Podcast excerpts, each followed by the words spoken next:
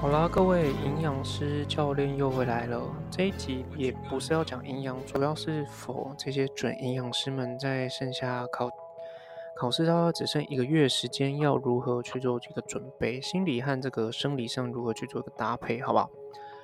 那今天的话可能会分两个重点，两个重点就是心理的部分，你要如何去做这个安排，如何去做安排。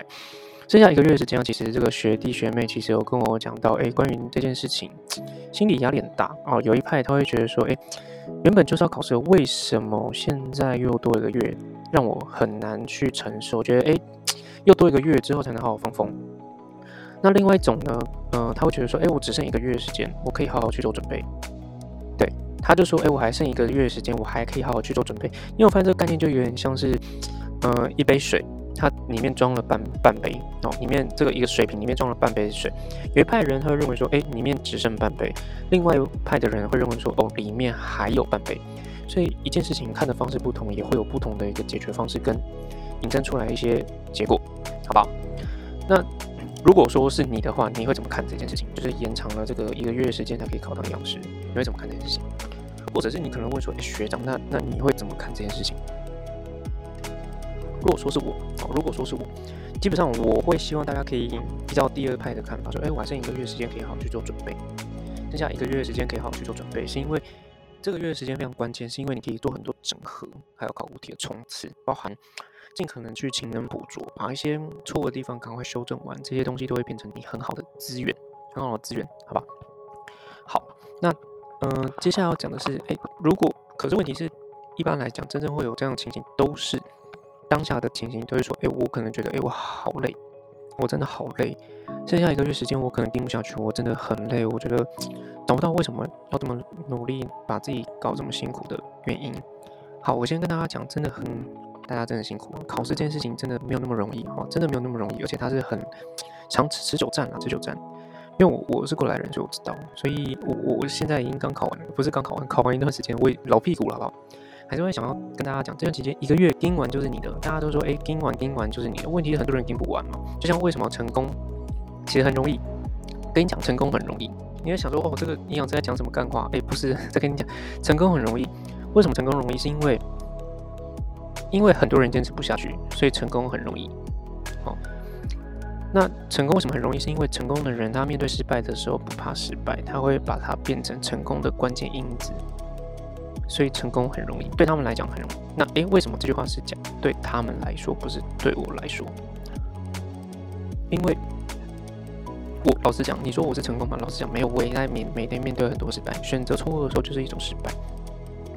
可是这种失败，如果说这种失败是我可以解决，对我来讲，我就是成功。可是如果说这些失败我没有办法解决，我是不是失败？当然也是啊。所以其实从小。小事情到大事情，你都可以套用在这个观念上，就是诶，这个嗯，成功这件事情，呃，如何去定义？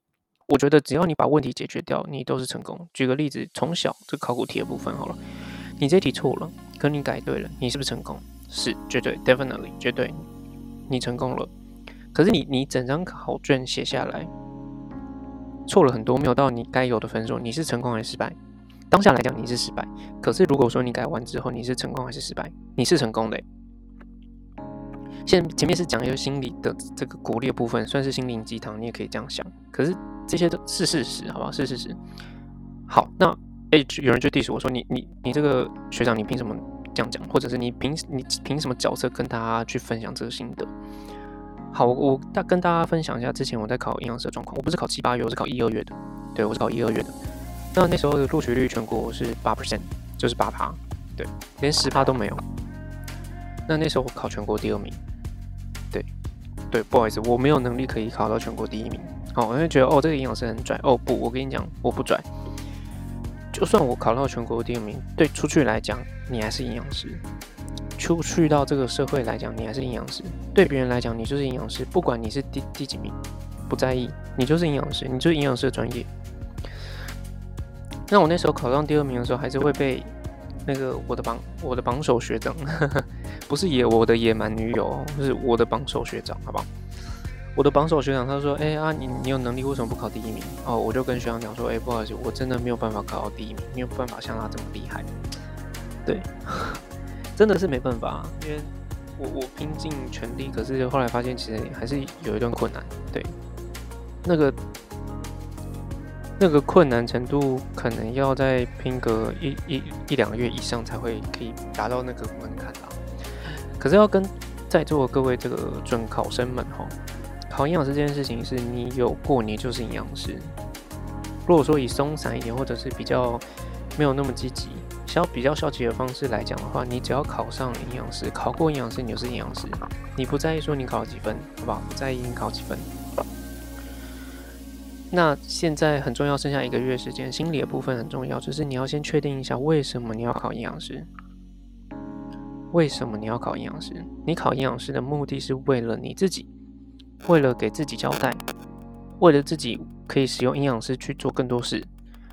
还是为了别人，为了家人，为了某一个人，或者是为了另一半，甚至你为了考这个试只是好玩。每个人的目的其实不一样，每个人的目的其实不一样。你要先确定说为什么你要考。如果说你是为了自己，为了希望考上营养师证照之后呢，帮助别人利用营养专业当做营养专家，别人有营养问题的时候帮他解决问题。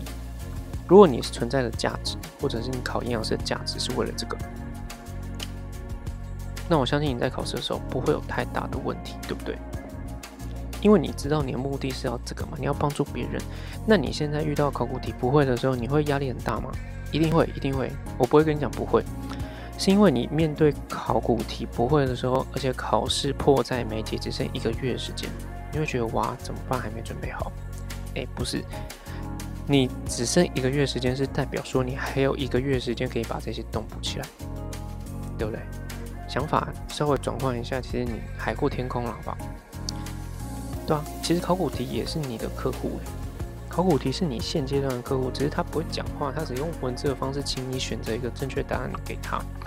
他连四个选项都已经给你的时候，你是不是可以直接帮他选一个最正确的？就像保健品一样嘛。